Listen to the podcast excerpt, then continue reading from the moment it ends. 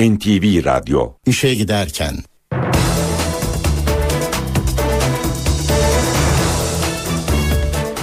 Mutlu sabahlar ben Aynur Altunkaş. Bugün 15 Ocak Salı işe giderkenle karşınızdayız. Saat 9'a kadar Türkiye ve dünya gündemindeki gelişmeleri, gazete manşetlerini, piyasa verilerini, yol ve hava durumlarını aktaracağız. Önce gündemin öne çıkan başlıklarına bakalım.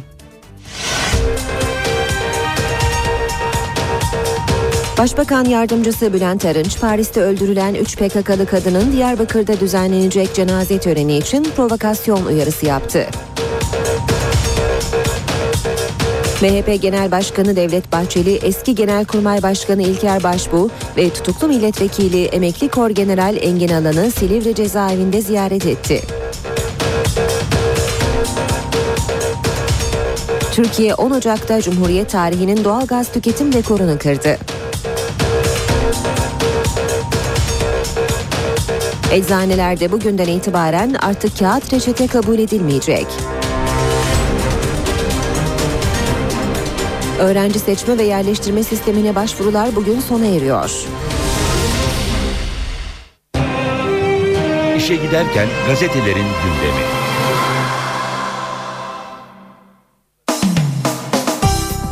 Basın özetlerine Milliyet gazetesiyle başlıyoruz. Çürümeyi tercih ederim diyor Milliyet'te manşet. Bahçeli'nin ziyaret ettiği başbuğ PKK'lılarla birlikte affedilecekleri söylentileri için bunun yerine hapiste çürümeyi tercih ederim dedi. MHP lideri dün eski Genelkurmay Başkanı İlker Başbuğ'u Silivri cezaevinde ziyaret etti. Başbuğ'yla bir saat MHP milletvekili Engin Alan'la 25 dakika görüşen Bahçeli'ye partili kurmayları da eşlik etti. Arkadaşları suçsuz olduğu halde yargılanan yargılanırken dışarıda olmanın kendisi için çok daha ızdırap olduğunu ifade eden İlker Başbuğ, savunma yapmayı düşünmediğini söyledi. Başbuğ yeni yargı paketiyle hem PKK'lıların hem de Ergenekon ve Balyoz tutuklularının serbest kalacağı değerlendirmeleri içinse şu yorumu yaptı. Bu iddialar rastlantı değil, en zoruma giden bu sürecin İmralı ile ilişkilendirilmesi. Denge takası noktasında aynı kefede gösterilmek her Türk Silahlı Kuvvetleri mensubu için zuldür. Bunun yerine ömür boyu hapiste çürümeyi tercih ederim. Liderinden vekile sakine uyarısı. Çin gezisine devam eden CHP liderine Tunceli Milletvekili Hüseyin Aygün'ün Paris'te öldürülen PKK'lı sakine Cansız'ın ailesine yaptığı ziyareti sorulmuş. E, Fikret Bila, Milliyet gazetesinden Kılıçdaroğlu disiplin mekanizmasını çalıştırma konusunda yorum yapmadı ancak bir partinin milletvekilleri ve üyelerinin parti disiplinine uygun davranması lazım. Ankara'ya bir dönelim, ayrıntılara bakacağız dedi. Yine Milliyet'ten bir başlık. Altın Küre'de başrol Foster'ın Altın Küre'de Argo en iyi film ve en iyi yönetmen ödüllerini alarak öne çıktı. Fakat asıl konuşulan yaşam boyu başarı ödülünü almak üzere sahneye çıkan Jodie Foster'ın lezbiyen olduğunu ilk kez açıkça söylemesiydi. Eski partneri Cindy Bernard'a teşekkür eden Foster geceye de beraber büyüttükleri iki oğluyla katıldı. Hürriyet gazetesiyle devam edelim. Kapıyı yine ölüm çaldı diyor Hürriyet'te manşet. Gönül sığındığı baba evinde adviye annesiyle birlikte boşanmak istedikleri eşleri tarafından katledildi. Üç çocuğuyla öldürülen Aysel'in katili meçhul kocası kayıp. Şiddet gördüğü eşinden boşanmak için dava açan bir çocuk annesi Gönül Cihangir baba evine sığındı. Çağrılı olarak koruma polisi verilen Cihangir dün barışma teklifiyle eve gelen eşi Metin Cihangir tarafından bıçaklanarak öldürüldü. Devam ediyoruz Hürriyet gazetesinden aktarmaya. Özmen çifti artık yaşayan efsane diyor Hürriyet'te. Bir diğer başlık Amerika'da havacılığın en prestijli ödüllerinden yaşayan efsaneler listesine bu sene Türk çift Eren Fatih Özmen seçilmiş deniyor haberde. Sabah gazetesiyle devam ediyoruz. Bölmek isteyeni biz engelleriz diyor sabahın manşeti.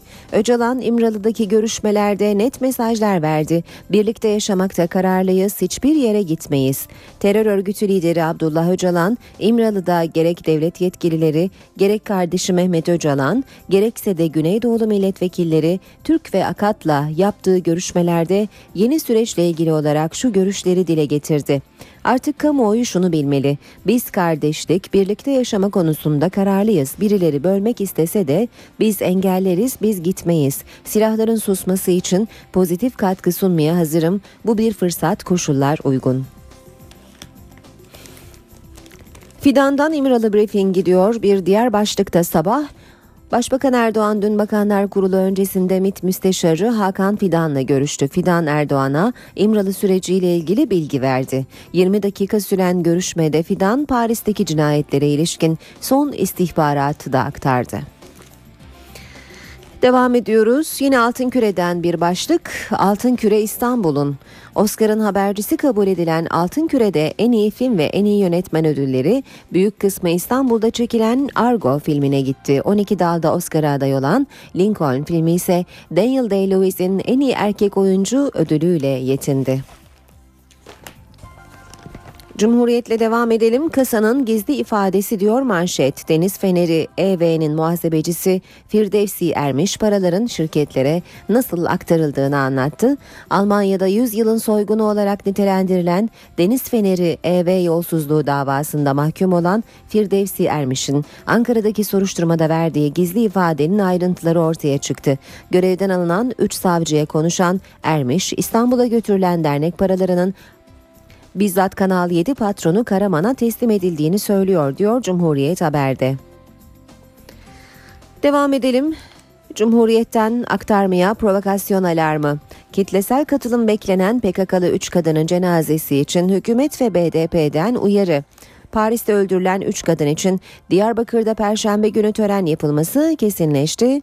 Hükümetle temasa geçen Barış ve Demokrasi Partisi müdahalede bulunulmamasını isteyerek provokasyona karşı gerekli uyarıları yapacaklarını iletti. BDP eş başkanı Kışanağ'ın da bugün açıklama yapması bekleniyor. Hükümet sözcüsü Arınç, cenazelerin Türkiye'ye getirilmesinin insani bir olay olduğunu ifade ederken provokasyona dönüştürülmemeli, gerekli tedbirler alınacak dedi. Arınç, ana dilinde savunma hakkı öngören tasarıya mecliste öncelik verileceğini de açıkladı açıkladı. Radikalle devam ediyoruz. YÖK Başkanı'nın açıklamaları. Şifre aynı 1 2 3 4 5 6. YÖK Başkanı Profesör Gökhan Çetinsay'a RETEK'in siber saldırısından sonraki ilk bulguları değerlendirdi.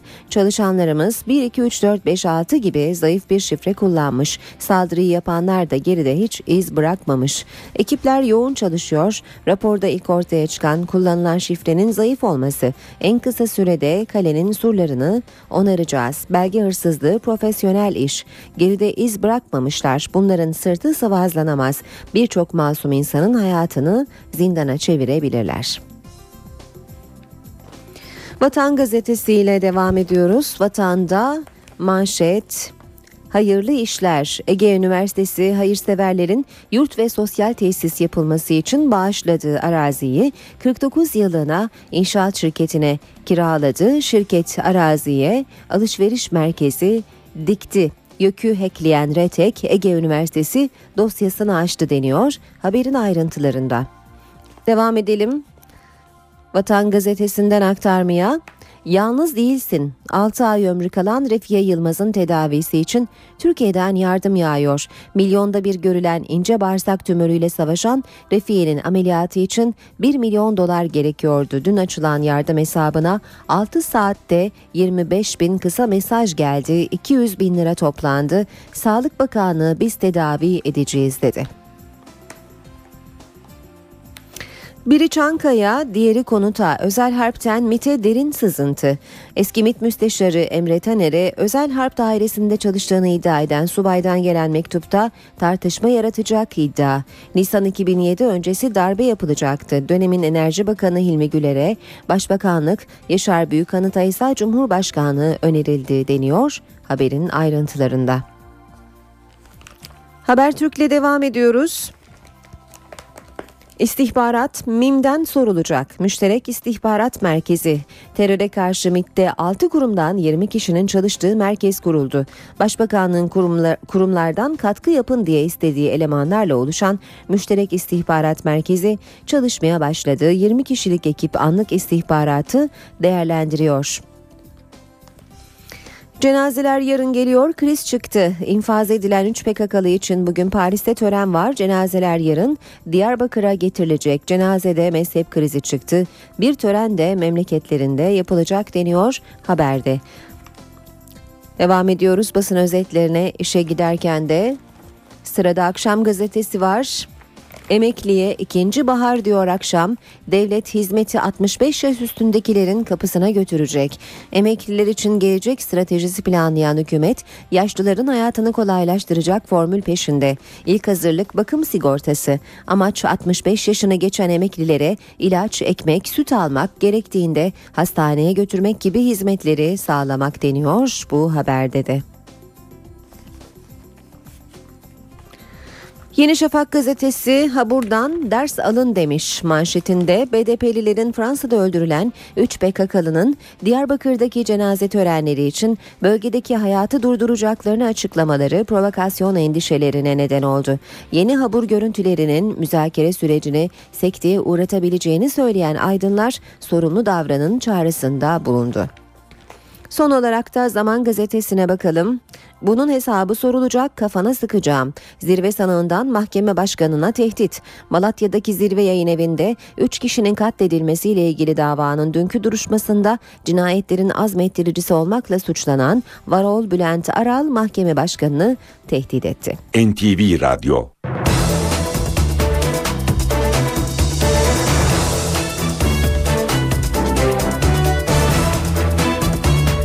Saat 7.16 NTV Radyo'da işe giderken de birlikteyiz. Hükümet Paris'te öldürülen PKK'lıların cenaze törenlerinde ikinci habur olayının yaşanmaması için önlem alıyor. Hükümet sözcüsü Bülent Arınç provokasyon ihtimaline karşı uyardı. Bakanlar Kurulu sonrasında konuşan Arınç, Abdullah Öcalan'ın koğuşuna konulan televizyonla ilgili de bilgiler verdi. Ne gün getirilecekse getirilsinler cenaze olayının daha büyük bir provokasyona dönüşmemesi gerekir. Paris'te öldürülen 3 PKK'lı Bakanlar Kurulu'nun da gündemindeydi. Başbakan Yardımcısı Bülent Arınç, Perşembe günü yapılacak cenaze töreni için sükunet uyarısında bulundu. Bu cenaze törenini bir şova dönüştürmek isteyen, bir propagandaya dönüştürmek isteyen, bir çatışma ortamına sürüklemek isteyen marjinal gruplar olabilir, suç örgütleri olabilir, farklı bir araya gelmiş gruplar olabilir. Bunlara karşı herkesi uyanık olmaya davet ediyoruz. Aksi takdirde güvenlik güçlerimiz olaya müdahale eder ve bu olayın müsebbiplerini etkisiz hale getirmeye çalışır. Başbakan yardımcısı Arınç'a İmralı ile görüşme süreci de soruldu. Şimdi başlattığı yani görüşme süreci diyelim. MIT'in kendi kanununda kendisine verilen görevleri yerine getirmesidir. Bunun dışında hükümetimizin veya Sayın Başbakanımızın doğrudan sürecin içerisinde olduğunu bugün kimse iddia etmemelidir. Abdullah Öcalan'a televizyon verilmesiyle ilgili son bilgileri de açıklayan Arınç, eskiden tek kanallı radyo dinleyebilen Öcalan'ın artık 12 kanalı izleyebildiği bir televizyona sahip olduğunu söyledi. 12 Ocak 2013 günü yani geçtiğimiz günlerde odasına 42 ekran LCD televizyon konulmuş. Bülent Arınç, İmralı Cezaevindeki İdare ve Gözlem Kurulu'nun Öcalan'a televizyon kararını son bir yıl içinde disiplin cezası ya da soruşturmasını gerektirecek bir eyleminin olmaması nedeniyle verdiğini kaydetti. Başbakan yardımcısı ana dilde savunma düzenlemesinin de Başbakan Erdoğan'ın talimatı doğrultusunda bu hafta içinde Meclis Genel Kurulu'na gelebileceğini açıkladı. Şiddet içermeyen ifadelerin cezalarını ortadan kaldıracak 4. yargı reform paketinin üzerinde ise bir süre daha çalışılacak. Bakanlar Kurulu öncesinde ve sonrasında Başbakan Tayyip Erdoğan'ın yoğun bir görüşme trafiği oldu. Toplantıların öne çıkan gündem maddesi İmralı ile yapılan görüşmeler ve Paris'teki infazdı. İmralı süreci devam ederken Başbakanlıkta yoğun bir görüşme trafiği vardı. Başbakan Recep Tayyip Erdoğan geçen hafta Afrika gezisi nedeniyle gerçekleştiremediği haftalık olan görüşmelerini yaptı. Başbakan ilk olarak Öcalan'la görüşmeleri yürüten MİT Müsteşarı Hakan Fidan'la bir araya geldi. Yarım saat süren toplantıda İmralı süreci masaya yatırıldı. Başbakan Erdoğan Fidan'la görüştükten sonra Bakanlar Kurulu toplantısına katıldı. Toplantı devam ederken Başbakanlık yeni binaya sürpriz bir isim geldi. Emniyet Genel Müdürü Mehmet Kılıçlar'ın da Başbakanlıkta temaslarda bulunduğu öğrenildi. Paris'te öldürülen 3 PKK'lı için Perşembe günü Diyarbakır'da yapılacak cenaze töreni öncesinde güvenlik önlemlerinin görüşüldüğü belirtildi. Bakanlar Kurulu toplantısının ardından Başbakan Erdoğan, Genelkurmay Başkanı Necdet Özer'le bir araya geldi. İmralı süreci ve terörle mücadelenin konuşulduğu toplantı yaklaşık bir saat sürdü. Dün İmralı Adası'nda kardeşi Abdullah Öcalan'ı ziyaret eden Mehmet Öcalan, Abdullah Öcalan'ın Paris'teki katliamı kınadığını söyledi. Öcalan cezaevine konulan televizyon içinde cezaevi müdürünün önerisiydi. Abdullah Öcalan'ın böyle bir talebi olmadı dedi. Sabah saatlerinde İmralı'ya giden Mehmet Öcalan, döndükten sonra gazetecilerin sorularını yanıtladı. Mehmet Öcalan kardeşiyle Paris'teki saldırıyı konuştuklarını anlattı. Mehmet Öcalan, Abdullah Öcalan katliamı kınıyor. Katliamın bir an önce açıklığa kavuşması gerektiğini söylüyor. Bu katliam bir işarettir. Bunun için çok üzüntülüdür dedi. Mehmet Öcalan, İmralı'ya gönderilen televizyonla ilgili ise cezaevi müdürünün önerisiydi. Öcalan'ın böyle bir talebi olmadığı şeklinde konuştu. Paris'te öldürülen 3 PKK'lı kadının cenazelerinin Türkiye'ye getirilmesi için işlemler başlatıldı. Cinayeti kimin işlediğiyle ilgili tartışmalar da devam ediyor. Örgütün Avrupa'daki önde gelen isimlerinden Zübeyir Aydar, cinayetlerin ardında Türk hükümetinin olduğuna inanmadığını söyledi. Paris'te öldürülen Sakine Cansız, Fidan Doğan ve Leyla Söylemez'in cenazelerinin Türkiye'ye gönderilmesi için nakil işlemleri başladı. İşlemler bir cenaze nakliye kuruluşu tarafından yürütülecek ve sonunda bir engel çıkmazsa cenazeler çarşamba günü Türkiye'ye gönderilecek. Cenazelerin çarşamba günü İstanbul aktarmalı Diyarbakır'a ulaşması bekleniyor. Kente düzenlenecek törenin ardından Sakine Cansız Tunceli'de, Fidan Doğan Kahramanmaraş Elbistan'da, Leyla Söylemezse Mersin'de defnedilecek. Cinayetlerin üzerinden günler geçmesine rağmen savcılık ya da polisten henüz bir açıklama gelmemesi ise dikkat çekiyor. Söz konusu birimler normal şartlarda Fransa'da işlenen cinayetlerin ardından en geç 48 saat içinde açıklama yapmalarıyla biliniyor. Bu durum faillerinin bulunması için Avrupa genelinde bir araştırma başlatıldığı ve henüz yeterli bilginin Fransa'ya ulaşmadığı şeklinde yorumlanıyor. Fransız polisinin soruşturmayı Almanya ve Belçika'ya genişlettiği de gelen bilgiler arasında. Bu arada cinayetlerle ilgili PKK'nın Avrupa'daki önemli isimlerinden Zübeyir Aydar'dan açıklama geldi. Aydar, Liberasyon gazetesine yaptığı açıklamada olayın ardında Türk hükümetinin olduğu tezine inanmadığını söyledi. Türkiye'de barış sürecini baltalamak isteyen ve uluslararası kolları olan karanlık güçler var diyen Aydar, bu uyuyan ekipler eski emirlere göre hareket etmiş olabilir ifadesini kullandı. Zübeyir Aydar müzakere sürecinin devam etmesi gerektiğini de vurguladı. Silivri cezaevindeki eski Genelkurmay Başkanı İlker Başbuğ'un dün önemli bir ziyaretçisi vardı. MHP Genel Başkanı Devlet Bahçeli, Başbuğ ile yaklaşık bir saat görüştü. Bahçeli görüşme sonrasında yaptığı açıklamada İmralı ile görüşme sürecini eleştirdi. Geçen hafta grup toplantısında madem ki İmralı'ya ziyaret sıklaştı ben de terörle mücadelede eşsiz hizmetleri olan İlker Başbuğ'u ziyaret ederim diyen Devlet Bahçeli beraberinde kalabalık bir heyetle Silivri'ye gitti. Başbuğ'un yanı sıra MHP'nin tutuklu milletvekili emekli Korgeneral Engin Alan'la da görüşen Devlet Bahçeli çıkışta kısa bir açıklama yaptı. PKK'nın elebaşlarının ve militan kadrosunun temize çıkarılma gayretlerinin artan bir şekilde sürdürüldüğü bir dönemde Türk Silahlı Kuvvetleri'nde görev yapmış komutanlarımızın yargısız infaza maruz kalmaları, üzerlerine atılı suçlar kesinleşmeden darbeci gösterilmeleri kabul edilemez. Bahçeli Silivri ziyaretiyle ilgili eleştirileri de yanıtladı. Silivri İmralı'nın dengi ve eşiti değildir.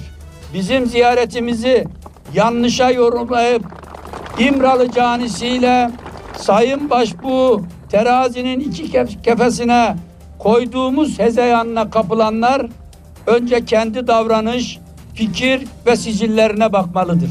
İmralı'ya yüz sürenler taraflarını artık kuşkuya yer bırakmayacak derecede açık etmişlerdir. Edinilen bilgiye göre bir saat süren görüşmede Başbuğ, Türk Silahlı Kuvvetleri'ne karşı uzun süredir bir yıpratma kampanyası sürdürüldüğünü ve İmralı süreciyle de bunun son dönemecine girildiğini söyledi. Bahçeli Silivri'ye eli boş gitmedi. Başbuğa bir köstekli saat ve Yılmaz Öztun'a, Sina Akşin ve İlber Ortaylı'nın eserlerinden oluşan 12 kitaplık bir set hediye etti. Başbuğ da Bahçeli'ye kendi yazdığı kitabını imzalayarak hediye etti. Açın arkadaşlar. Bahçeli Silivri görüşmelerinden önce partisinin Silivri ilçe teşkilatını da ziyaret etti. Burada bir grup temasları takip eden basın mensuplarına saldırdı. CHP'de yeni bir Hüseyin Aygün sıkıntısı yaşanıyor. Tunceli Milletvekili Aygün Fransa'da öldürülen 3 PKK'lının taziye törenine katılınca parti yönetiminden tepki gördü.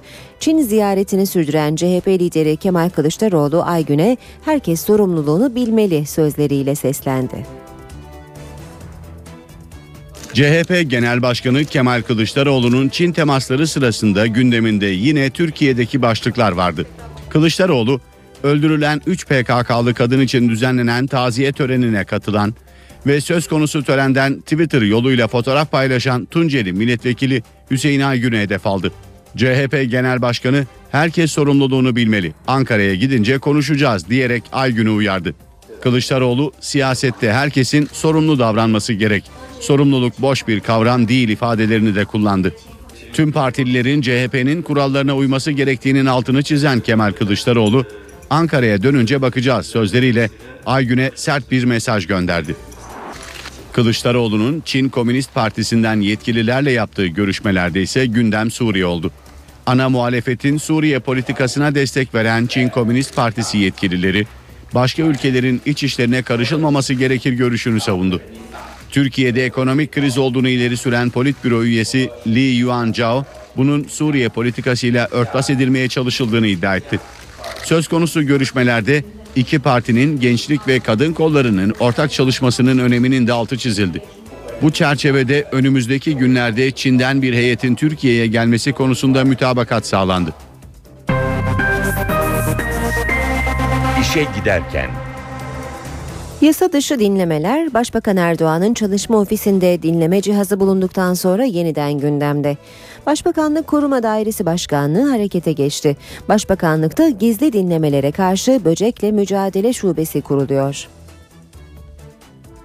ben de dahil bu dinleme bitmemiştir. Makam odanızda mı, e, aracınızda mı? Hayır hayır bu evimin altındaki ofisimde olan şey. Ondan sonra yani bu tür şeyler ne yazık ki oluyor. Gündeme oturan bu açıklamanın ardından Başbakanlığa böcek timi kuruldu. Başbakanlık Koruma Dairesi Başkanlığı'nda artık Güvenlik Sistemleri Şube Müdürü de görev yapacak. Daha önce küçük bir büro biçiminde faaliyet gösteren ve Başbakan Erdoğan'ın yurt içi ve yurt dışı temaslarında teknolojik güvenliğini sağlayan ekibin şube olarak büyütülmesi için Emniyet Genel Müdürü'ne yazılı başvuru yapıldı. Olumlu yanıt gelmesinin ardından Başbakanlık Koruma Dairesi bünyesinde bir başkomiser ve 6 uzman polis memurundan oluşan özel bir ekibin çalışmasına karar verildi. Böcek arama tim olarak da adlandırılan ekip, Başbakan Erdoğan'ın gittiği her yerde frekans çözücü cihazlar kullanacak. Ekip sadece böcek olarak adlandırılan dinleme cihazı aramasıyla görevlendirilecek. Dinlemeleri önlemek amacıyla Erdoğan'ın Ankara ve İstanbul'daki evinde Başbakanlık Konut ve Merkez Bina'yla yeni Başbakanlık binasında sabit sistemler kuruldu. Bu sistemlerle frekanslar karıştırılarak dinlemelerin önüne geçiliyor. Yeni YÖK taslağında üniversite öğrencilerine bekledikleri iyi haber gelmedi. Senatoda öğrenciye oy hakkı verilmiyor. YÖK'ün iki yıldır üzerinde çalıştığı taslakta daha birçok konuda önemli değişiklikler var. YÖK Başkanı Gökhan Çetinsay'a o değişiklikleri anlattı. söylenmedik söz bırakmadık ve sorulmadık kişi e, bırakmadık. Artık bundan sonra e, bu çalışmanın e, Bakanlar Kurulu aşamasında, Türkiye Büyük Millet Meclisi aşamasında devam etmesi gerektiğine kanaat getirdiğimiz noktada da e, noktayı koyduk ve e, Milli Eğitim Bakanlığımıza gönderdik. Görüşler alındı, öneriler değerlendirildi, değişiklikler yapıldı.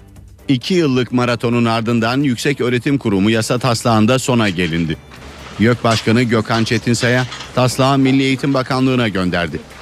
Taslakta en dikkat çeken değişikliklerden biri uzun süredir konuşulanın aksine öğrencilere senatoda oy hakkı verilmemesi oldu. bölüm kurulundan başlayarak öğrenciler e, temsil edilecekler. Hukukçulardan aldığımız görüş e, oy vermenin hukuki sonuçları da olacağı için bunun öğrencilerin statüsü dolayısıyla onların de, onlar için dezavantajlı olabileceği, onların zararına olabileceği gibi görüşler bildirildi. O bakımdan da biz oy hakkı olmaksızın diye şu aşamada görüş bildirdik. Değişiklikle YÖK ve rektörlerin önemli yetkileri öğretim üyelerinden oluşacak üniversite senatolarına devredilecek. Artık e, her üniversite senatosunda alınan kararın Ankara'da onaydan geçtiği bir düzen değil.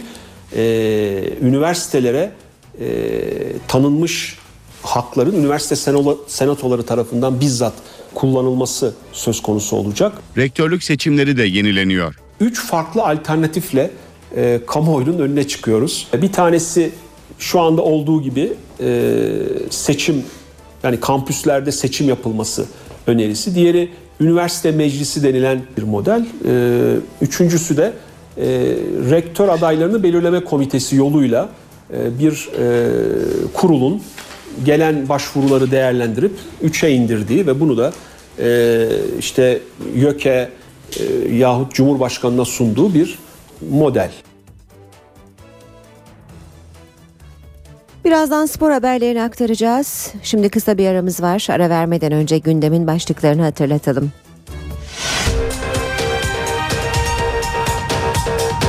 Başbakan Yardımcısı Bülent Arınç, Paris'te öldürülen 3 PKK'lı kadının Diyarbakır'da düzenlenecek cenaze töreni için provokasyon uyarısı yaptı.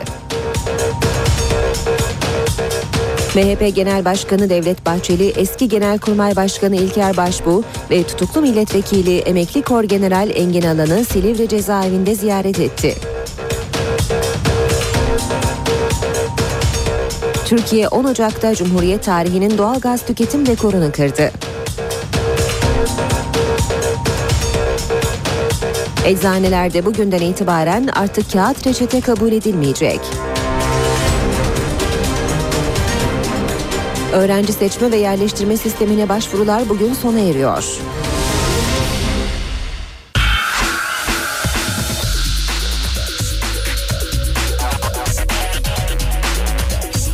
Spor sayfaları.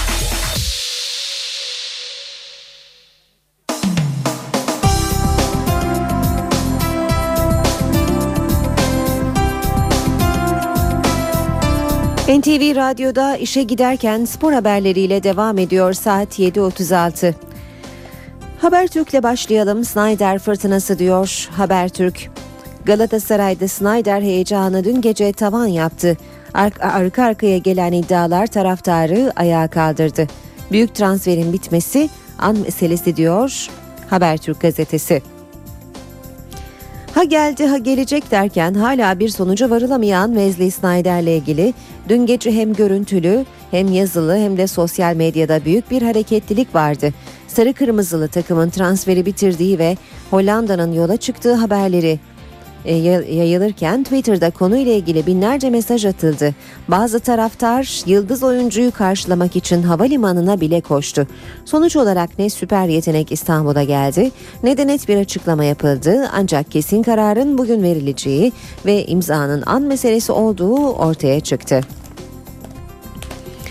Habertürk'te bir diğer başlık, ikide bir Manuel. Beşiktaş'ın lideri Manuel Fernandes sakatlığı nedeniyle fazla riske edilmeyecek. Sağ dizindeki kır, e, kıkırdaklarda sorun bulunan Portekizli futbolcu cumartesi günü yapılacak İstanbul Büyükşehir Belediye maçında kadroya alınacak ama sonuca göre durumuna bakılacak. Futbol hayatını riske sokmamak için üst üste bindirmeler olmayacak. Snyder haberleri gazetelerin spor sayfalarında gözümüze çarpıyor. Sabahta oğlum bak git başlığı var. Snyder'in transfer 15 gün sonra bitiyor. Kararımı daha vermedim açıklaması Inter Başkanı Moratti'yi çileden çıkardı. Galatasaray Başkanı Ünal Aysal'la bonservis için anlaşma sağlayan Inter Başkanı Massimo Moratti dün Galatasaray senden haber bekliyor. Yeter artık kararını çabuk ver diyerek Hollandalı Yıldız'a kapıyı gösterdi.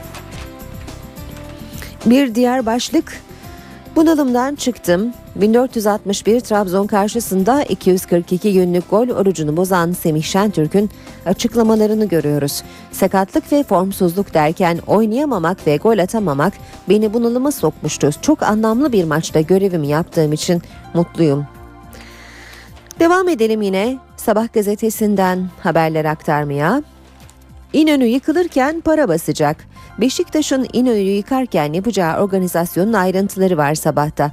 Yeni stat yapılırken bir yandan yaz konserleri düzenlenecek. Kartal 2-3 milyon dolar kazanacak. İnönü stadına gelecek dünya yıldızları arasında Rihanna da var. Devam edelim yine sabahtan aktarmaya sevginin böylesi.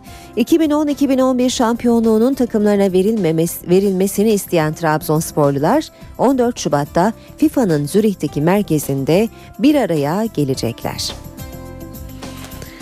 Devam ediyoruz e, spor haberleri aktarmaya bize el uzatmasınlar. Fenerbahçelilerin seremonide Göksu'nun elini sıkmamasına takım arkadaşları ve taraftarlar büyük tepki gösterdi deniyor haberin ayrıntılarında.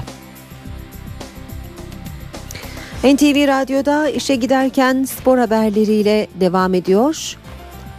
Hürriyet gazetesinin spor sayfalarına bakacağız şimdi de.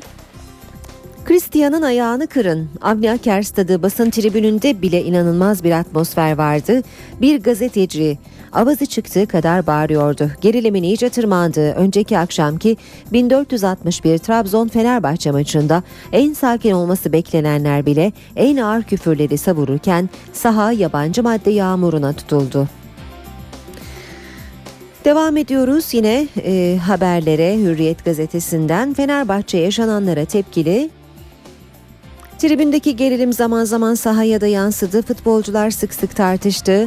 Normalleştirmek için uğraşıyorlar. Fenerbahçe yaptığı açıklamada işin en kötü tarafı bu olayların Trabzon şehrinde kronikleşmesi ve normalleştirmeye çalışılmasıdır. Fenerbahçe seyirciye negatif etki yaptı. 1461 Trabzon Başkanı Suat Şen istenmeyen durumlar yaşandığını söylerken maçın Fenerbahçe ile oynanması seyirci üzerinde negatif etki yaptı dedi.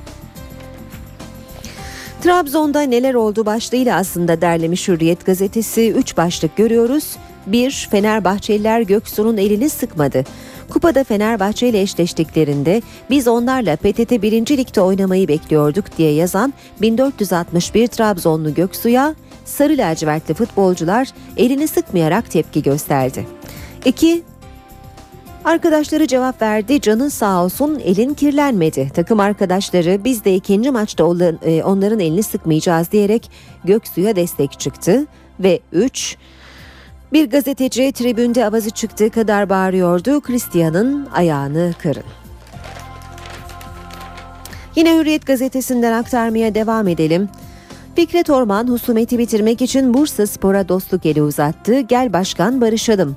Ancak İbrahim Yazıcı'dan hiç beklemediği bir yanıt aldı. Hayır barışamayız.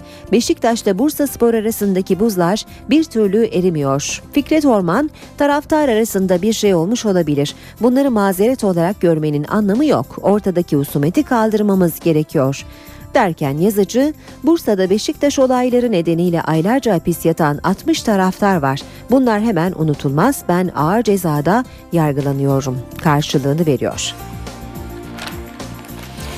Hürriyetten aktarıyoruz yine. Snyder'in yüksek maliyeti tartışılıyor. 6 milyon euro sıkıntı yaratır.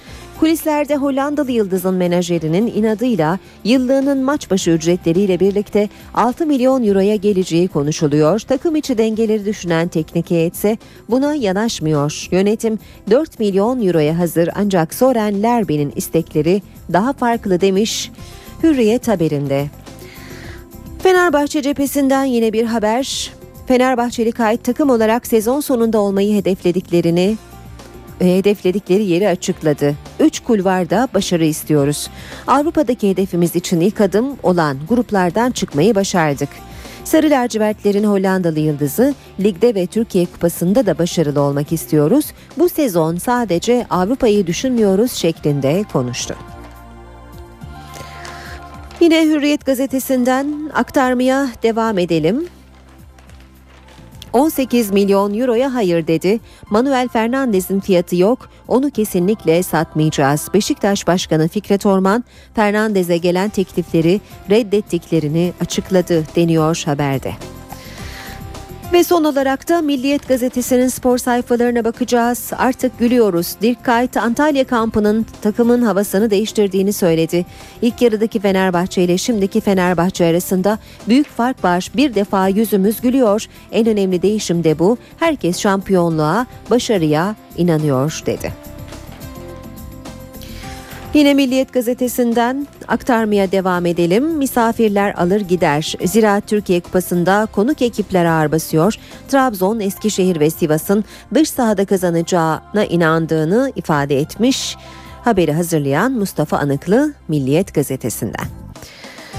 Zira Türkiye Kupası'nda bugün B grubunda Mersin İdman Yurdu ile Trabzonspor'un karşı karşıya geleceğini de hatırlatalım. Saat 20.30'da Tevfik Sırrı Gür stadında oynanacak maçı Fırat Aydınus yönetecek.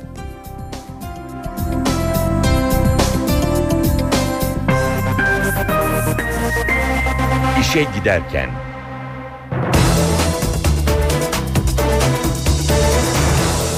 İstanbul trafiğine şimdi kısaca göz atalım. Spor haberlerinin ardından köprülerle başlayalım. Fatih Sultan Mehmet Köprüsü Anadolu Avrupa geçişi Ataşehir itibarıyla yoğun ve bu yoğunluk köprü girişine kadar devam ediyor.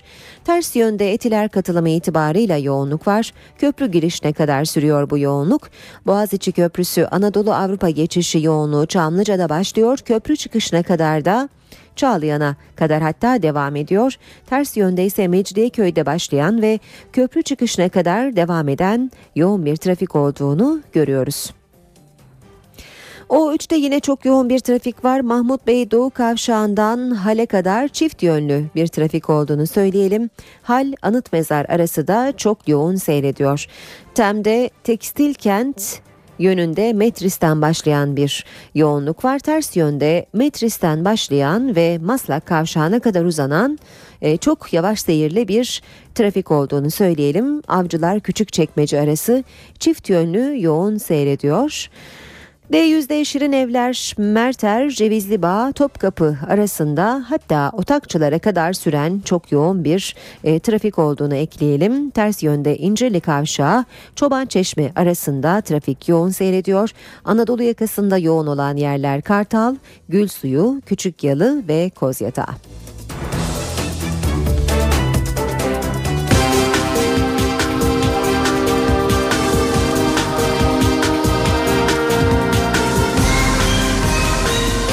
İşe giderken Dün gece Kocaeli ve Gaziantep'ten cinayet haberleri geldi. İzmit'te bir anne ve 3 çocuğu evde ölü bulundu. Nizip'te ise bir genç boşanmak isteyen eşiyle kayınvalidesini öldürdü. 3 akrabasını da yaraladı. Kocaeli'de bir anne ve 3 çocuğu evde ölü bulundu. Polis cinayetin perşembe günü işlenmiş olabileceği ihtimali üzerinde duruyor. Cinayet Kuruçeşme semtinde akşam saatlerinde ortaya çıktı. İlkokul 1. sınıf öğrencisi Gökdeniz Geniş'in cuma gününden bu yana okula gitmemesi üzerine öğretmeni komşularına haber verdi. Polis çilingir yardımıyla girdiği evde anne Aysel Geniş'le çocukları 7 yaşındaki Gökdeniz, 5 yaşındaki Görkem ve 1 aylık Aysima'nın cansız bedenlerini buldu. 1 aylık kız çocuğunun vücudunda herhangi bir darp izine rastlanmadığı açıklandı. Maddi herhalde sıkıntılardan kaynaklanıyor. Öyle anladık iş. Polis komşularının bir süredir görmediği baba Ramazan Geniş'i arıyor. Bir başka cinayet haberi Gaziantep'ten geldi. Nizip ilçesinde bir genç boşanmak isteyen eşiyle eşinin annesini öldürdü. Servet Genç kayınvalidesine ait eve giderek kendisinden ayrı yaşayan eşi Adeviye Genç'le tartıştı.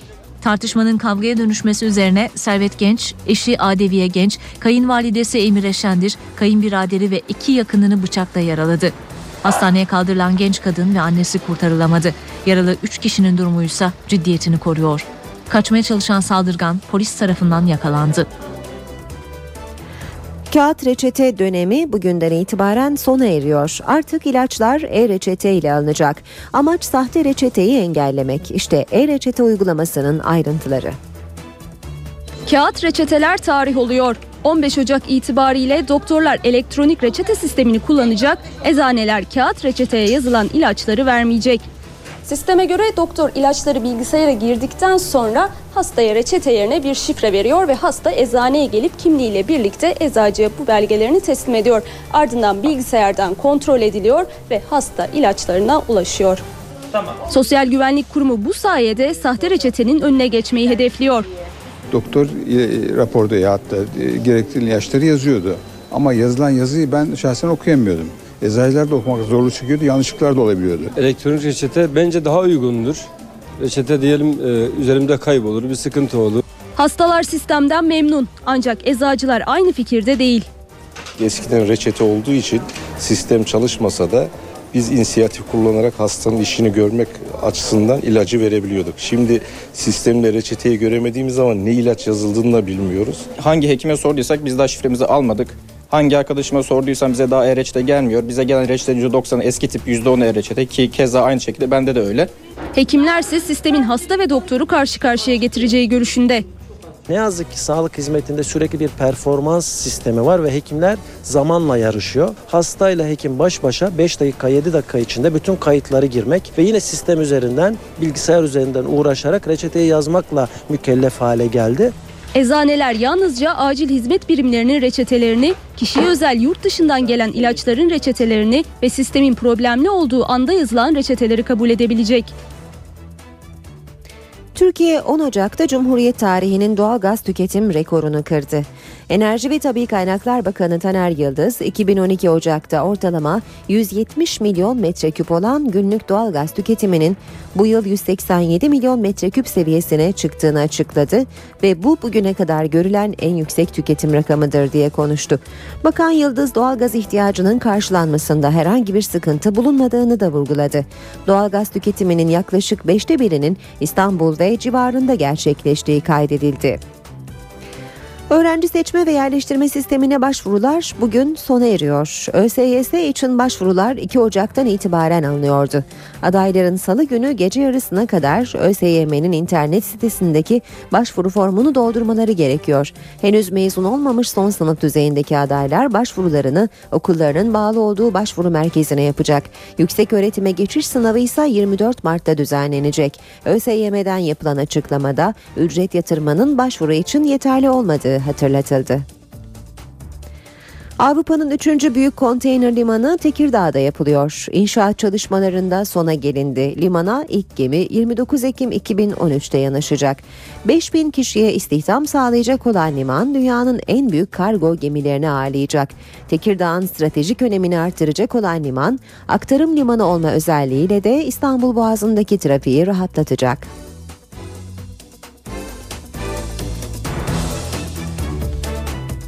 İtalyan MSC şirketiyle Tekirdağ merkezli Aseport 450 milyon dolarlık yatırımla Türkiye'nin en büyük, Avrupa'nın ise Rotterdam ve Hamburg'dan sonraki üçüncü büyük konteyner limanını yapıyor.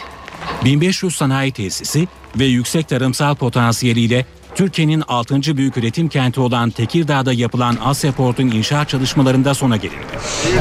29 Ekim 2013 tarihinde ilk gemimizi buraya yanaştıracağız. 2016 yılında da %100 kapasiteyle çalıştırmış olacağız. 5000 kişiye istihdam sağlayacak olan limanın yıllık 2,5 milyon konteyner yükleme boşaltma kapasitesi var.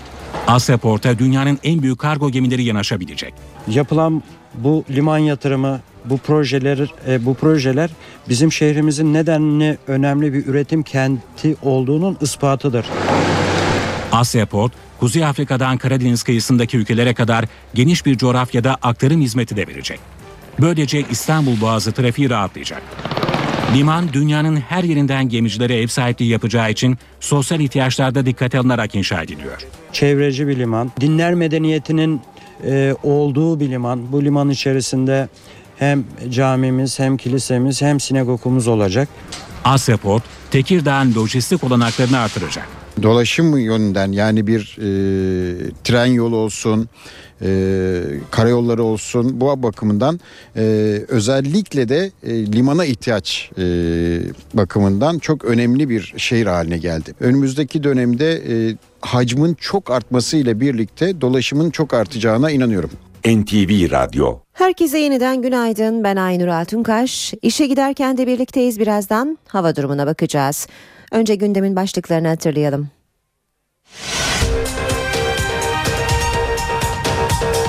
Başbakan Yardımcısı Bülent Arınç, Paris'te öldürülen 3 PKK'lı kadının Diyarbakır'da düzenlenecek cenaze töreni için provokasyon uyarısı yaptı. MHP Genel Başkanı Devlet Bahçeli, eski Genelkurmay Başkanı İlker Başbuğ ve tutuklu milletvekili emekli Kor General Engin Alan'ı Silivri cezaevinde ziyaret etti.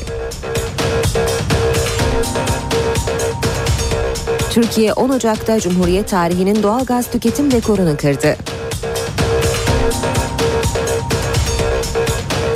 Eczanelerde bugünden itibaren artık kağıt reçete kabul edilmeyecek.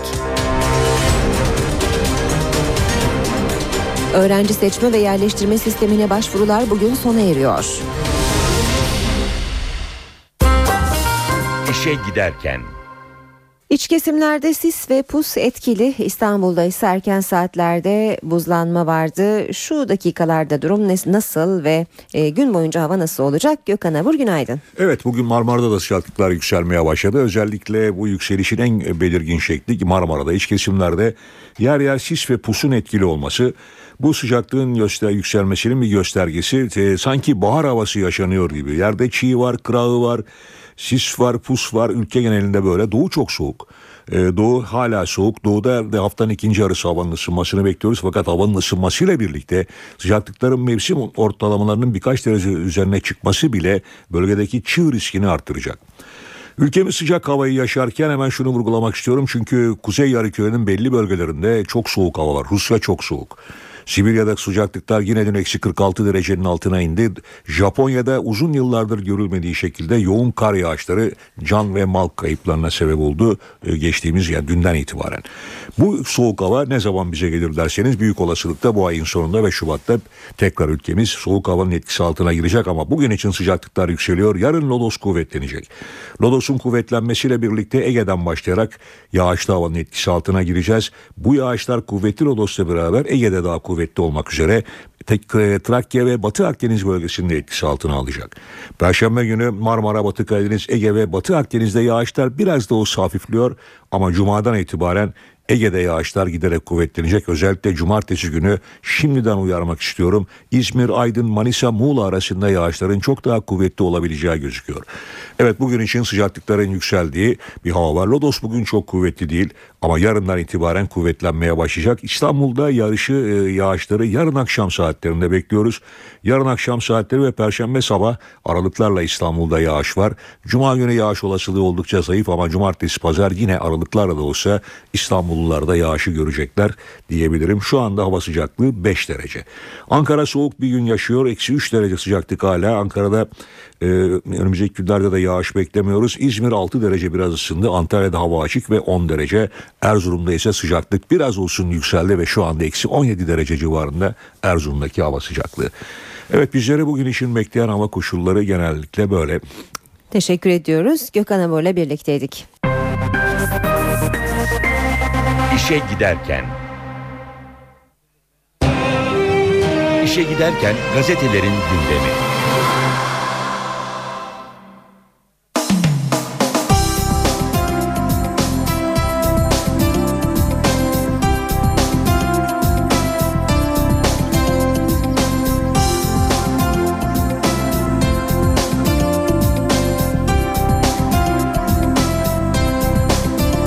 Gazetelerin gündemiyle devam ediyoruz. Hürriyet gazetesinden aktararak başlayalım. Kapıyı yine ölüm çaldı diyor Hürriyet manşette. Gönül sığındığı baba evinde adviye annesiyle birlikte boşanmak istedikleri eşleri tarafından katledildi. Üç çocuğuyla öldürülen Aysel'in katili meçhul kocası kayıp.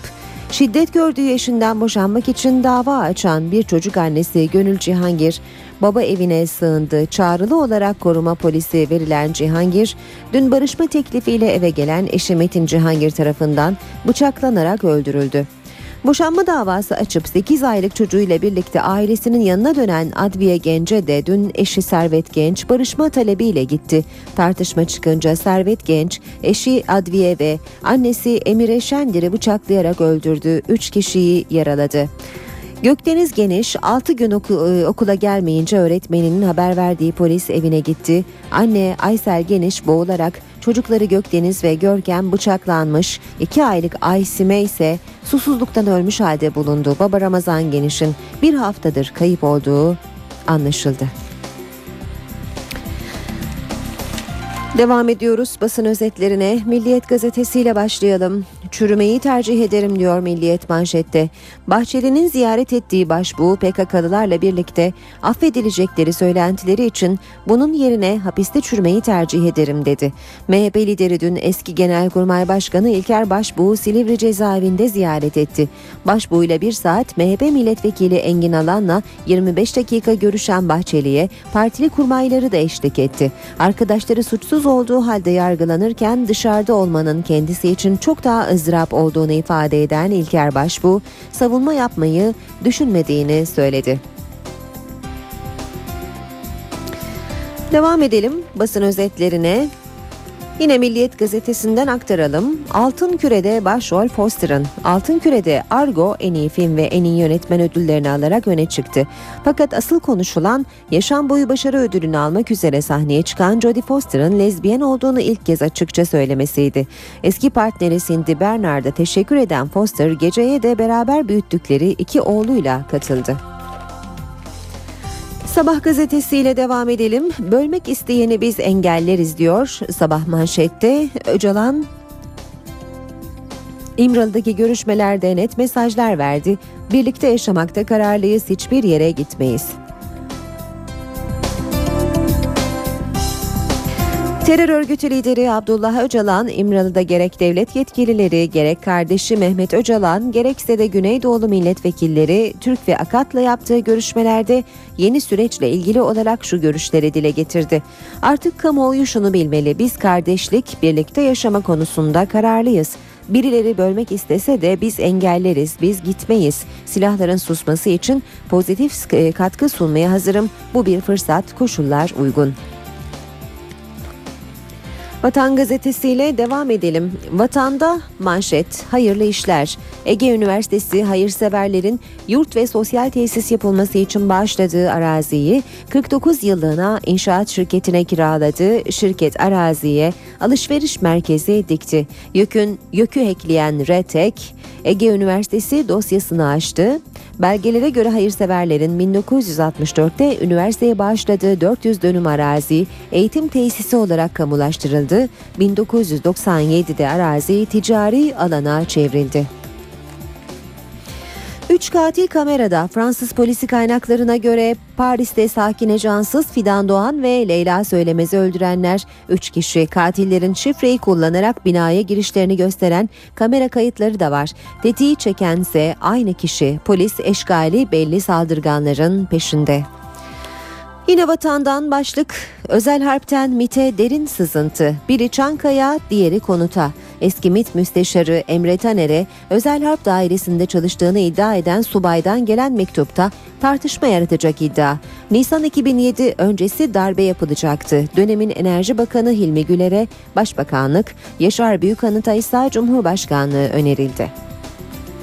Habertürk'le devam ediyoruz. Müşterek İstihbarat Merkezi, istihbarat MİM'den sorulacak.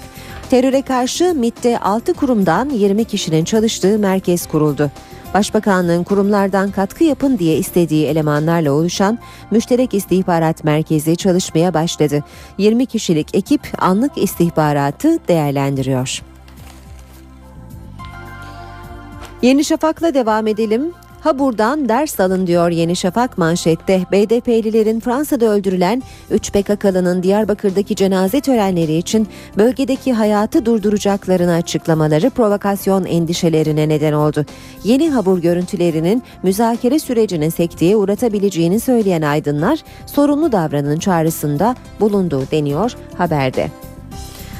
Akşam gazetesi emekliye ikinci bahar demiş, devlet hizmeti 65 yaş üstündekilerin kapısına götürecek. Emekliler için gelecek stratejisi planlayan hükümet, yaşlıların hayatını kolaylaştıracak formül peşinde.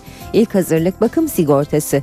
Amaç 65 yaşını geçen emeklilere ilaç, ekmek, süt almak gerektiğinde hastaneye götürmek gibi hizmetleri sağlamak. Radikal gazetesi şifre aynı 1 2 3 4 5 6 diyor. Manşette YÖK Başkanı Gökhan Çetinsay'a Retek'in siber saldırısından sonraki ilk bulguları değerlendirdi. Çalışanlarımız 1 2 3 4 5 6 gibi zayıf bir şifre kullanmış. Saldırıyı yapanlar da geride hiç iz bırakmamış. Cumhuriyet gazetesi manşette kasanın gizli ifadesi diyor. Deniz Feneri EV'nin muhasebecisi Firdevsi Ermiş paraların şirketlere nasıl aktarıldığını anlattı.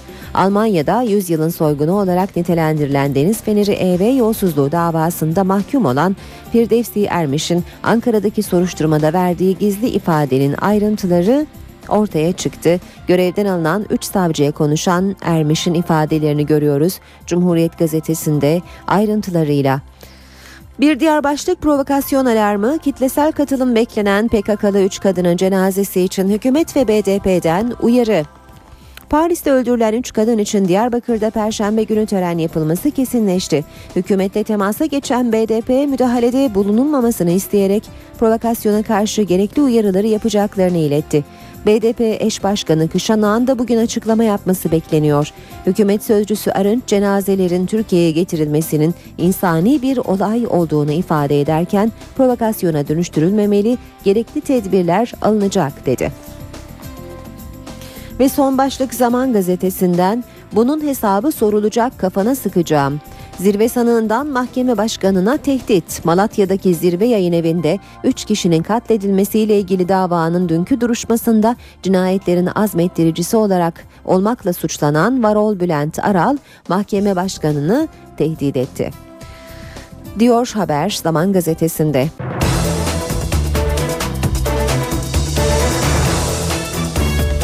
Gündemde öne çıkan gelişmelerle işe giderken de birlikteyiz. Hükümet Paris'te öldürülen PKK'lıların cenaze törenlerinde ikinci habur olayının yaşanmaması için önlem alıyor. Hükümet sözcüsü Bülent Arınç provokasyon ihtimaline karşı uyardı. Bakanlar Kurulu sonrasında konuşan Arınç, Abdullah Öcalan'ın koğuşuna konulan televizyonla ilgili de bilgiler verdi. Ne gün getirilecekse getirilsinler. Cenaze olayının daha büyük bir provokasyona dönüşmemesi gerekir. Paris'te öldürülen 3 PKK'lı Bakanlar Kurulu'nun da gündemindeydi.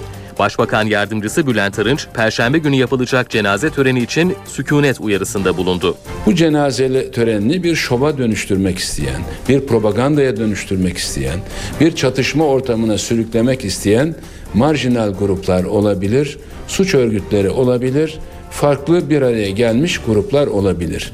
Bunlara karşı herkesi uyanık olmaya davet ediyoruz. Aksi takdirde güvenlik güçlerimiz olaya müdahale eder ve bu olayın müsebbiplerini etkisiz hale getirmeye çalışır. Başbakan Yardımcısı Arınç'a İmralı'yla görüşme süreci de soruldu. Şimdi başlattığı yani görüşme süreci diyelim, MIT'in kendi kanununda kendisine verilen görevleri yerine getirmesidir. Bunun dışında hükümetimizin veya Sayın Başbakanımızın doğrudan sürecin içerisinde olduğunu bugün kimse iddia etmemelidir. Abdullah Öcalan'a televizyon verilmesiyle ilgili son bilgileri de açıklayan Arınç, eskiden tek kanallı radyo dinleyebilen Öcalan'ın artık 12 kanalı izleyebildiği bir televizyona sahip olduğunu söyledi. 12 Ocak 2013 günü yani geçtiğimiz günlerde odasına 42 ekran LCD televizyon konulmuş. Bülent Arınç, İmralı Cezaevindeki İdare ve Gözlem Kurulu'nun Öcalan'a televizyon kararını son bir yıl içinde disiplin cezası ya da soruşturmasını gerektirecek bir eyleminin olmaması nedeniyle verdiğini kaydetti. Başbakan Yardımcısı ana dilde savunma düzenlemesinin de Başbakan Erdoğan'ın talimatı doğrultusunda bu hafta içinde Meclis Genel Kurulu'na gelebileceğini açıkladı. Şiddet içermeyen ifadelerin cezalarını ortadan kaldıracak 4. yargı reform paketinin üzerinde ise bir süre daha çalışılacak. Bakanlar Kurulu öncesinde ve sonrasında Başbakan Tayyip Erdoğan'ın yoğun bir görüşme trafiği oldu. Toplantıların öne çıkan gündem maddesi İmralı ile yapılan görüşmeler ve Paris'teki infazdı. İmralı süreci devam ederken Başbakanlıkta yoğun bir görüşme trafiği vardı. Başbakan Recep Tayyip Erdoğan geçen hafta Afrika gezisi nedeniyle gerçekleştiremediği haftalık olan görüşmelerini yaptı. Başbakan ilk olarak Öcalan'la görüşmeleri yürüten MİT Müsteşarı Hakan Fidan'la bir araya geldi. Yarım saat süren toplantıda İmralı süreci masaya yatırıldı. Başbakan Erdoğan Fidan'la görüştükten sonra Bakanlar Kurulu toplantısına katıldı. Toplantı devam ederken Başbakanlık yeni binaya sürpriz bir isim geldi. Emniyet Genel Müdürü Mehmet Kılıçdar'ın da Başbakanlıkta temaslarda bulunduğu öğrenildi. Paris'te öldürülen 3 PKK'lı için Perşembe günü Diyarbakır'da yapılacak cenaze töreni öncesinde güvenlik önlemlerinin görüşüldüğü belirtildi. Bakanlar Kurulu toplantısının ardından Başbakan Erdoğan, Genelkurmay Başkanı Necdet Özer'le bir araya geldi. İmralı süreci ve terörle mücadelenin konuşulduğu toplantı yaklaşık bir saat sürdü. Silivri cezaevindeki eski Genelkurmay Başkanı İlker Başbuğ'un dün önemli bir ziyaretçisi vardı. MHP Genel Başkanı Devlet Bahçeli, Başbuğ ile yaklaşık bir saat görüştü. Bahçeli görüşme sonrasında yaptığı açıklamada İmralı ile görüşme sürecini eleştirdi. Geçen hafta grup toplantısında madem ki İmralı'ya ziyaret sıklaştı ben de terörle mücadelede eşsiz hizmetleri olan İlker Başbuğ'u ziyaret ederim diyen Devlet Bahçeli beraberinde kalabalık bir heyetle Silivri'ye gitti. Başbuğ'un yanı sıra MHP'nin tutuklu milletvekili emekli kor general Engin Alan'la da görüşen Devlet Bahçeli çıkışta kısa bir açıklama yaptı. PKK'nın elebaşlarının ve militan kadrosunun temize çıkarılma gayretlerinin artan bir şekilde sürdürüldüğü bir dönemde Türk Silahlı Kuvvetleri'nde görev yapmış komutanlarımızın yargısız infaza maruz kalmaları, üzerlerine atılı suçlar kesinleşmeden darbeci gösterilmeleri kabul edilemez. Bahçeli Silivri ziyaretiyle ilgili eleştirileri de yanıtladı. Silivri İmralı'nın dengi ve eşiti değildir. Bizim ziyaretimizi yanlışa yorumlayıp İmralı canisiyle Sayın Başbuğ terazinin iki kefesine koyduğumuz hezeyanına kapılanlar önce kendi davranış, fikir ve sicillerine bakmalıdır. İmralı'ya yüz sürenler taraflarını artık kuşkuya yer bırakmayacak derecede açık etmişlerdir. Edinilen bilgiye göre bir saat süren görüşmede Başbuğ, Türk Silahlı Kuvvetleri'ne karşı uzun süredir bir yıpratma kampanyası sürdürüldüğünü ve İmralı süreciyle de bunun son dönemecine girildiğini söyledi. Bahçeli Silivri'ye eli boş gitmedi. Başbuğ'a bir köstekli saat ve Yılmaz Öztun'a, Sina Akşin ve İlber Ortaylı'nın eserlerinden oluşan 12 kitaplık bir set hediye etti. Başbuğ da Bahçeli'ye kendi yazdığı kitabını imzalayarak hediye etti. Bahçeli Silivri görüşmelerinden önce partisinin Silivri ilçe teşkilatını da ziyaret etti. Burada bir grup temasları takip eden basın mensuplarına saldırdı. Artvin'in Hopa ilçesinde AK Parti mitinginden önce ve sonra çıkan bir kişinin hayatını kaybettiği olaylarla ilgili dava başladı. Olaydan iki yıl sonra başlayan davada iki dosya birleştirildi ve sanık sayısı 60'ı buldu. Hopa Asliye Ceza Mahkemesi'nde yapılan duruşmaya 38 sanık katıldı. Duruşmada ifadesi alınan tüm sanıklar haklarındaki suçlamaları kabul etmedi. Polisin dağılan uyarısı yapmadan müdahaleye başladığı belirtildi. İddianamede Başbakanla olaylarda yaralanan polis memuru Servet Erkan dahil 29 kişi mağdur sıfatıyla yer alıyor. 14 sanığın ifadesinin alındığı duruşmaya bugün devam edilecek. Ankara gündemi. Başkent gündeminin ayrıntıları NTV muhabiri Murat Barış Koralp'te. İmralı ile başlatılan görüşme süreci ve Paris'te 3 PKK'lı kadının öldürülmesi bugün siyasetin ana gündem maddelerinden biri olacaktır kuşkusuz. Siyasilerin mecliste vereceği mesajlara çevirmiş durumda olacağız. Gözümüzü kulağımızı AK Parti, MHP ve BDP'nin mecliste grup toplantıları var. CHP'nin grup toplantısı bu hafta yapılmayacak çünkü CHP lideri Kemal Kılıçdaroğlu Çin'de temaslarını sürdürüyor. MHP'nin de grup toplantısında dün Genel Başkan Devlet Bahçeli'nin Silivri'ye yaptığı ziyaret olacak kuşkusuz. Devlet Bahçeli çıkışta yaptığı açıklamada komutanların yargısız infaza maruz bırakılmaları kabul edilemez bir ilkelliktir demişti. Yine başkent kulislerine yansıyan bilgilere göre İlker Başbuğ da bu görüşmede terör örgütüyle aynı genel affa sokulmak yerine hep e, hapiste çürümeyi tercih ederim açıklamasında bulunmuştu. Bugün bu görüşmenin yankıları da MHP grup toplantısında olacaktır kuşkusuz. Cumhurbaşkanı Gül'ün iki kabulü var. İçişleri Bakanı İdris Naim Şahin ve Türk İdareciler Derneği heyetiyle Türk-Amerikan Birliği Başkanı Faruk Taban ve beraberindeki heyeti Çankaya Köşkü'nde ayrı ayrı kabul edecek Abdullah Gül. Meclis Başkanı'nın da bir kabulü var. Mustafa Necati Kültür Evi'nde bir sergiye katılıyor. Yeni Van, Yeniden Van fotoğraf sergisine katıldıktan sonra Yozgat Ticaret ve Sanayi Odası Başkanı Metin Özışık'ı kabul edecek Meclis Başkanı Cemil Çiçek. Başbakan Recep Tayyip Erdoğan partisinin grup toplantısının ardından Bilim ve Teknoloji Yüksek Kurulu toplantısına katılacak. Bu toplantıya bakanlar Nihat Ergün, Mehdi Eker, Hayati Yazıcı ve Veysel Eroğlu'nun da katılması bekleniyor. Meclis İnsan Hakları Komisyonu'nun bünyesinde kurulan Hozat'taki fişlemelerle ilgili kurulan Hozat Alt Komisyonu bugün Tunceli Hozat'a giderek iddiaları yerinde araştıracak. 3 gün boyunca sivil toplum örgütleriyle çeşitli kamu kurum ve kuruluşlarıyla görüşerek bir rapor hazırlayacak Tunceli Alt Komisyonu. Maliye Bakanı Mehmet Şimşek bugün düzenleyeceği basın toplantısıyla makroekonomik gelişmeler ve 2012 yılı merkezi yönetim bütçe gerçekleşmelerini değerlendirecek. Türkiye İstatistik Kurumu 2012 yılı Ekim ayı işsizlik rakamlarını bugün duyuracak ve sağlıkla ilgili bir not Sağlık alanında bugünden itibaren yeni bir döneme geçiliyor. Artık kağıt reçeteler tarih oluyor. E-reçeteler bugünden itibaren hayatımıza girmeye başlayacak. İşe giderken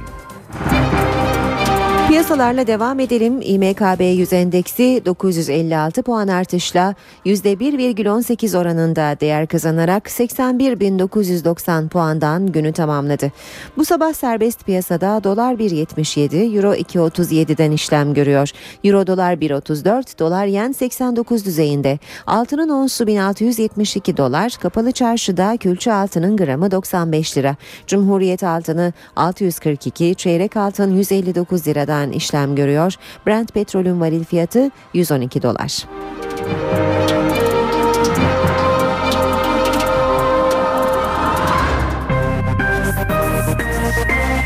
İşe giderken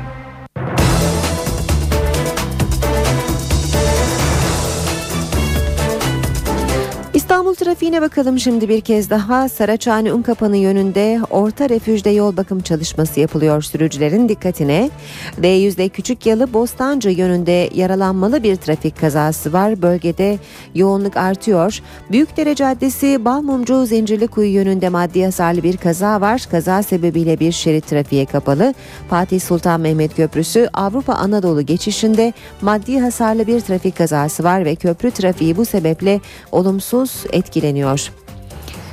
Boğaziçi Köprüsü Anadolu Avrupa geçişi yoğunluğu Acıbadem Köprüsü'nde etkisini hissettiriyor. Köprü çıkışına kadar yoğunluk devam ediyor. Avrupa Anadolu geçişinde ise Mecidiyeköy itibarıyla yoğun bir trafik olduğunu söyleyelim ve yine köprü çıkışına kadar da bu yoğunluk devam ediyor. O 3'te Mahmut Bey Doğu Kavşağı'ndan Anıt Mezar'a kadar süren çok yoğun bir trafik var. Ters yönde Hal Mahmut Bey arası yine yoğun seyrediyor. Tem'de Karayolları Mahallesi'nden başlayan ve e, Maslak Kavşağı'na kadar süren yoğun bir trafik olduğunu gözlemliyoruz. Ters yönde yine Karayolları Mahallesi Metris arası yavaş ilerliyor. Bir başka yoğun bölgede yüzde avcılar, avcılar parseller, Çoban Çeşme arası çok yoğun. Ters yönde ise avcılar Gümüşpınar Parseller arası yoğun seyrediyor. Yine de yüzde Şirin Evler'den başlayan ve e, Ok Meydanı'na kadar süren çok yoğun bir trafik olduğunu söyleyelim. Anadolu yakası Tem otoyolunda Ataşehir'de başlayan Çamlıca gişelere kadar süren yoğun akıcı e, tabir edebileceğimiz bir trafik var. Fatih Sultan Mehmet Köprüsü Anadolu Avrupa geçiş yoğunluğu Kozyatağı Kavşağı itibarıyla başlıyor ve bu yoğunluk Çavuşbaşı'na kadar etkisini sürdürüyor. Sonrasında trafik rahatlasa da bu rahatlama çok kısa süreli çünkü Elmalı'da yeniden yoğunlaşıp köprü e, girişine kadar da bu şekilde devam ediyor. Saat 8.30 NTV Radyo'da işe giderken de birlikteyiz. Ben Aynur Altunkaş kısa bir ara vereceğiz. Ara vermeden önce gündemin başlıklarını hatırlatalım.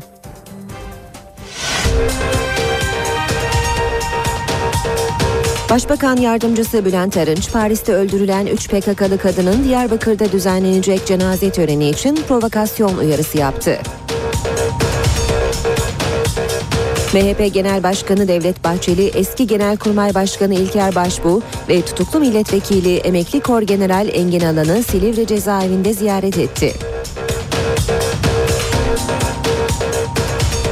Türkiye 10 Ocak'ta Cumhuriyet tarihinin doğal gaz tüketim rekorunu kırdı. Eczanelerde bugünden itibaren artık kağıt reçete kabul edilmeyecek. Öğrenci seçme ve yerleştirme sistemine başvurular bugün sona eriyor.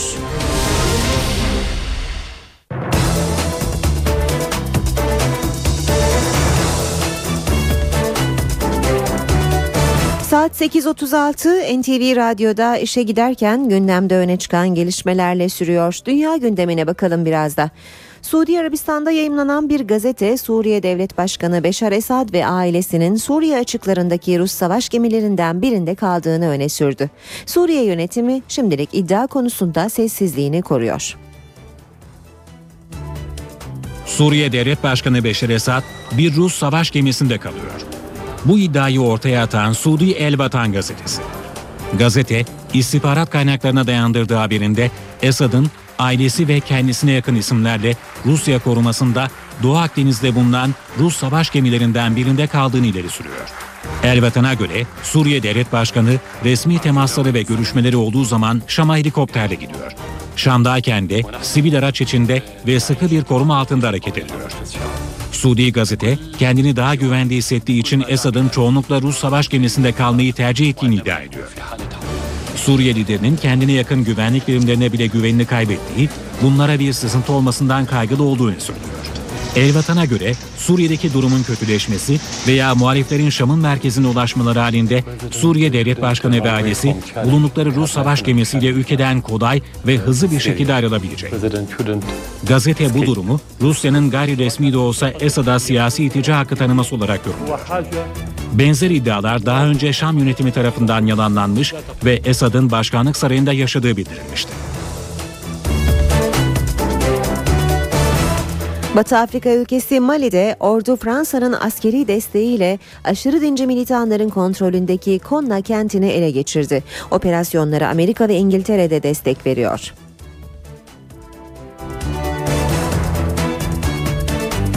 Mali'deki operasyonlar dördüncü gününde. Ülkenin kuzeyindeki Konna'da yaşanan şiddetli çatışmaların ardından Mali ordusu Fransa'nın da yardımıyla bölgeyi ele geçirdi. Helikopterlerle yapılan müdahalenin ardından Kona'ya ilk olarak pilotlar ulaştı. Fransız desteğinin de gelmesiyle hava kuvvetlerimiz rahatladı. Stratejik önemdeki Konna'nın ele geçirilmesiyle İslami gruplara büyük bir darbe vuruldu. Konna'nın düşmesinin ardından El-Kaide destekli terör grupları Fransa'yı tehdit etti. Ensaruddin hareketi işgalcilerin bozguna uğrayacağını bildirdi. Tehditler sonrası Fransa, Mali'deki 6 bin vatandaşına ülkeyi terk etmeleri çağrısında bulundu. Fransız makamları operasyonun gerekli olduğu kadar devam edeceğini belirtirken Mali'ye Fransız birliklerinin sevkiyatı sürüyor. El-Kaide'nin Mali'yi üs olarak kullanıp Yemen, Somali ve Kuzey Afrika'daki radikal grupları etkilemesinden endişe eden Amerika Birleşik Devletleri ve İngiltere Fransa'ya destek verdiğini açıkladı. 3300 Afrikalı askerin de yardım için Mali'ye gönderilmesine karar verildi. Mali'de çatışmalar geçtiğimiz Nisan ayında El-Kaide destekli grupların ülkenin kuzeyini ele geçirmesiyle başlamıştı. Radikal gruplar ülkenin diğer kesimlerini ilerlemeye başlayınca Mali hükümeti uluslararası toplumdan yardım çağrısında bulunmuştu. Kübalıların başka ülkelere gitmesine kısıtlama getiren yurt dışına çıkış vizesi kaldırıldı. Yurt dışına çıkmak isteyen Kübalılar konsolosluklar önünde kuyruklar oluşturdu. Kübalılar istedikleri ülkeye seyahat etme özgürlüğüne kavuştu. Ülkede yurt dışına çıkmak için devletten izin alma şartını kaldıran hükümet kararı yürürlüğe girdi. Kübalılar vize başvurusu için konsolosluklara ve seyahat acentelerine koştu. Yurt dışına çıkış vizesinin kalkması herkesin yararına oldu. Artık istediğimiz yere gidebilir ve dönebiliriz. Bunun için Küba vatandaşlığını kaybetmemize de gerek yok. Çok mutluyuz. Seyahat edecekleri ülkeden daha önce vize alan Kübalılarsa havaalanlarına akın etti. Bu yurt dışına yapacağım ilk seyahat. Amerika'ya babamı görmeye gidiyorum. Onu 10 yıldır görmedim. Onun yanında kalmayı, Amerika'da okumayı düşünüyorum. Yeni düzenlemeye göre Küba vatandaşlarının yurt dışında kalma izinleri de 11 aydan 24 aya çıkarıldı. Eski düzenlemeye göre yurt dışına çıkmak isteyen Kübalıların izin talepleri masraflı ve uzun bir bürokratik süreçten sonra çoğunlukla reddediliyordu. Sıkı uygulamalar nedeniyle her yıl binlerce Kübalı riskli deniz yolculuğunu göze alarak yasa dışı yollardan Amerika Birleşik Devletleri'ne gitmeye çalışıyordu. Bir doğum haberi var sırada. Bu doğumu diğerlerinden ayıran uçakta gerçekleşmiş olması. Rusya'dan Ermenistan'ın başkenti Erivan'a giden uçakta doğan kız bebeğin sağlık durumu iyi. Rusya'nın Novosibirsk kentinden Ermenistan'ın başkenti Erivan'a seyahat eden bir uçaktaki yolcular uçuş sırasında sık rastlanmayacak bir olaya şahit oldu. Yolculuk sırasında sancısı tutan hamile yolcu Armin Babayan uçakta doğum yaptı. Doğum uçakta olunca ebelik görevi de hosteslere düştü. Doğum başladığı sırada anneyi alıp tuvalete götürdüm. Ona yardımcı olacağımı, utanmaması gerektiğini söyledim. Çok şükür ki her şey yolunda gitti.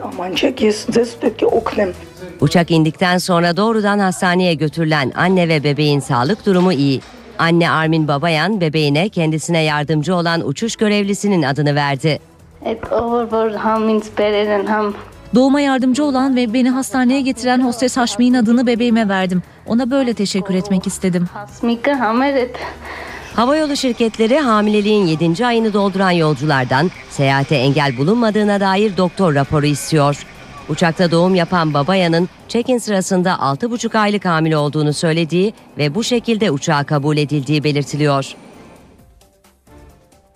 Amerikalılar 26 kişinin öldüğü okul baskınını unutmuyor. Saldırıdan bir ay sonra kurban yakınları benzer bir trajedinin bir kez daha yaşanmaması umuduyla girişim başlattı. Amerika Birleşik Devletleri'nde 20'si çocuk 26 kişinin öldüğü okul baskınının üzerinden bir ay geçti. Ancak ailelerin acısı hala ilk günkü gibi taze. Benzer bir trajedinin bir daha asla yaşanmamasını istiyorlar. Bu amaçla da bir girişim başlattılar. Yerel politikacılarla bir araya gelen aileler bireysel silahsızlanma, gençlere psikolojik yardım gibi konularda adım atılması için ulusal çapta bir diyalog çağrısı yaptı. Değişim burada başlayacak. Buna söz veriyoruz. Ancak bu ülkede gerçek bir değişim yaşanmasını istiyorsak başkalarının da desteğine ihtiyacımız var. Böyle bir trajedinin tekrar yaşanmamasını herkesten çok biz istiyoruz. Çünkü böyle bir saldırı her yerde olabilir. Yarın sizin başınıza gelebilir. Connecticut eyaletinin Newtown kasabasında meydana gelen okul baskınında yaşları 6 ila 7 arasında olan 20'si çocuk 26 kişi yaşamını yitirmişti. Okul baskını silah yasağı tartışmalarının da alevlenmesine neden olmuş. Amerikan Başkanı Obama silah yasasının sıkılaştırılmasına destek verdiğini açıklamıştı. Mısır'da askerleri taşıyan tren raydan çıktı. 17 kişi öldü, 103 yaralı var. Kaza Kahire yakınlarında meydana geldi. Kazaya neyin neden olduğu henüz bilinmiyor. Ancak ölü sayısının artabileceği belirtiliyor. Geçen Kasım ayında da Mısır'da bir tren okul otobüsüyle çarpışmış 50 çocuk ölmüştü. Olayın ardından Ulaştırma Bakanı ve Demiryolları Genel Müdürü istifa etmek zorunda kalmıştı. Sırada BBC Türkçe servisinin gözünden İngiltere basınında öne çıkan gelişmeler var.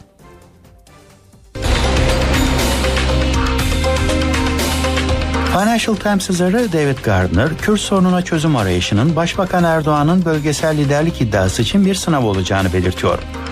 Yazar Paris'te geçen hafta aralarında PKK'nın kurucularından Sakine Cansız'ın da bulunduğu 3 Kürt kadının öldürülmesiyle ilgili olarak İrlanda'dan Filistin'e, El Salvador'dan Kolombiya'ya, Keşmir'den Sri Lanka'ya kadar birçok yerde olduğu gibi uzun zamandır çözülemeyen sorunlar çözülebilecek gibi görünmeye başladığı zaman maksimalist aptallar ve savaşın kargaşasından çıkar sağlayanlar şiddet vetosuyla ortaya çıkarlar diyor. 10 yıl önce iktidara gelen AKP'nin Kürt sorununun varlığını kabul etmesine rağmen çözüm adımlarının tereddütlü ve kesintili olduğunu savunan yazar, AKP'nin parlamentodaki güçlü çoğunluğuna rağmen milliyetçi tepkiden çekindiğini ve binlerce Kürt aktivistin gözaltına alındığını belirtiyor. Times gazetesi manşetinde İngiltere Başbakanı David Cameron'ın ülkesinin Avrupa Birliği ile ilişkilerinin geleceği konusunda gelecek hafta yapacağı konuşmayı Almanya Başbakanı Angela Merkel'ı rahatsız etmemek için erken aldığını belirtiyor. Financial Times gazetesine göre Avrupa Birliği ile ilişkileri yeniden düzenleme planlarını açıklaması ve bu konuda bir referandum düzenlenmesi sözünü vermesi beklenen başbakan konuşmayı bu cuma Hollanda'da yapmaya karar verdi. Gazeteye göre bunun nedeni Cameron'ın konuşma tarihinin 22 Ocak'ta Berlin'de Elize Anlaşması'nın 50. yıl dönümü dolayısıyla düzenlenecek törenlerle çakışması. Gazete bu anlaşmanın 2. Dünya Savaşı'ndan sonra Almanya-Fransa yakınlaşmasını perçinlediğini ve Avrupa entegrasyonuna ivme kazandırdığını belirtiyor. Times gazetesi yazarı Brandon Maddox ise Cameron'a bu konuşmadan tamamen vazgeçmesini öneriyor. Yazar, Euro bölgesi değişirken Avrupa Birliği ile yeni bir anlaşma ve referandum gülünç olur. Başbakan elde edemeyeceği bir anlaşma icat etti ve başarısız olacağı garanti diyor. Independent gazetesi Fransa'nın müdahalesinden sonra karşı saldırıya geçerek Mali'de bir kenti daha alan radikal İslamcı grupların Fransa'nın Afganistan'dakinden daha tehlikeli bir savaşın içine çekilebileceği uyarısında bulunduklarını aktarıyor. Haberde özetle şöyle deniyor. İsyancıların bu başarısına rağmen Fransa Mali'de 4 gündür sürdürdüğü operasyonun iyi gittiğini savunuyor. Fransa Dışişleri Bakanı Fabius birkaç hafta içinde savaşta öncülü Batı Afrika güçlerine teslim etmeyi umduklarını söylüyor. Ama Le Monde gazetesine göre Fransa önümüzdeki birkaç gün içinde Mali'deki asker sayısını 600'den 2500'e çıkarmayı planlıyor. Gazete isyancıların savaşı kendi ifadesiyle Fransa'nın kalbine taşıma tehdidinde bulunduklarını belirtirken Fransız radyosuna konuşan bir militanın Fransa cehennemin kapılarını açtı. Irak, Afganistan ve Somali'dekinden daha tehlikeli bir tuzağa düştü dediğini aktarıyor. İşe giderkenin sonuna geldik. Gündemi kısaca hatırlayarak veda edelim. Terör sorunun çözümü için İmralı ile başlatılan görüşme süreci ve Paris'te 3 kadın PKK'lının infaz edilmesi başkent Ankara'da gündemin en sıcak maddeleri. Ankara'da bugün siyasilerden bu konularda gelecek açıklamalar dikkatle takip edilecek. Mecliste bugün AKP, MHP ve BDP'nin grup toplantıları var. CHP grubu ise Genel Başkan Kemal Kılıçdaroğlu'nun Çin'de bulunması nedeniyle toplanmayacak. İşe giderkenden bugünlük de bu kadar. Saat başında gelişmelerle yeniden buluşmak üzere. Ben Aynur Altunkaş. Mutlu bir gün diliyorum. Hoşçakalın. NTV Radyo